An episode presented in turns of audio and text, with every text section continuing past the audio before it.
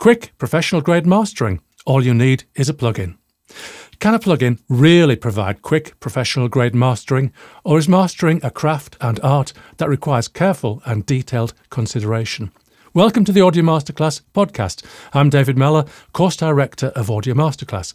Come and visit us at audiomasterclass.com and discover more topics like this in the Audio Masterclass newsletter at audiomasterclass.com/newsletter. Sitting at my computer keyboard, fingers flexing, it's sometimes tempting to go on a bit of a rant for various reasons. But then I realise that's what many internet commentators do on a daily basis, achieving nothing but hot air. So I should try to keep a cool and clear head. But quick, professional-grade masters.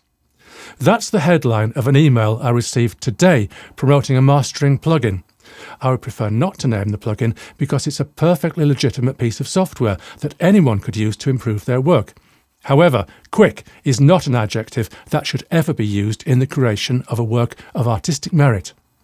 The idea that you could take a mix of an unspecified standard of quality and quickly turn it into a professional-grade master is an entirely unreasonable proposition. Let's consider a few of the variables. 1. Suppose that the mix is really good. I mean really, really good. Then mastering can indeed be quick, because little or no mastering is required. But that doesn't mean that the mastering engineer's thought processes are any less intense or any less detailed. A good mastering engineer will listen acutely to the mix before deciding that all it needs is topping, tailing, and normalising to the loudness level required for its intended purpose. An experienced mastering engineer will indeed be able to come to this decision quickly, but that doesn't mean that the decision is not vitally important. It is. Number 2, suppose that the mix is some way from achieving the best from the song.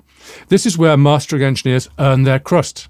A good mastering engineer can do wonders with a mix that isn't as good as it could have been. And yes, an experienced mastering engineer can achieve this quite quickly. But just getting the job over and done with in the shortest possible time is absolutely not the first priority. The priority is to make a good record, even if the raw material is below standard. Number 3, suppose that the mix is good enough.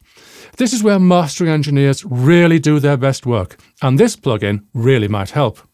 By focusing into the frequency balances of the instruments and vocals, by squeezing and stretching their dynamic ranges, and perhaps even adding a few warm and sparkly harmonics, then the mastering engineer can come close to remixing the recording without having access to the multitrack, only the stereo mix.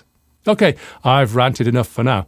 To say that mastering can be quick is denigrating the profession of the mastering engineer, the value of improving further on the good work of the mix engineer, and puts false hope in the mind of the bedroom producer that anything of value can be achieved with a brief scroll through of the factory presets and a few casual mouse clicks. Mastering is not, and never should be, quick. The moment that the thought of getting the job done quickly comes into your mind is the decisive moment when the project fails to achieve any useful degree of artistic merit. Rant over. Thank you for listening. I'm David Mellor, Course Director of Audio Masterclass. Come and visit us at audiomasterclass.com and discover more topics like this in the Audio Masterclass newsletter at audiomasterclass.com/newsletter.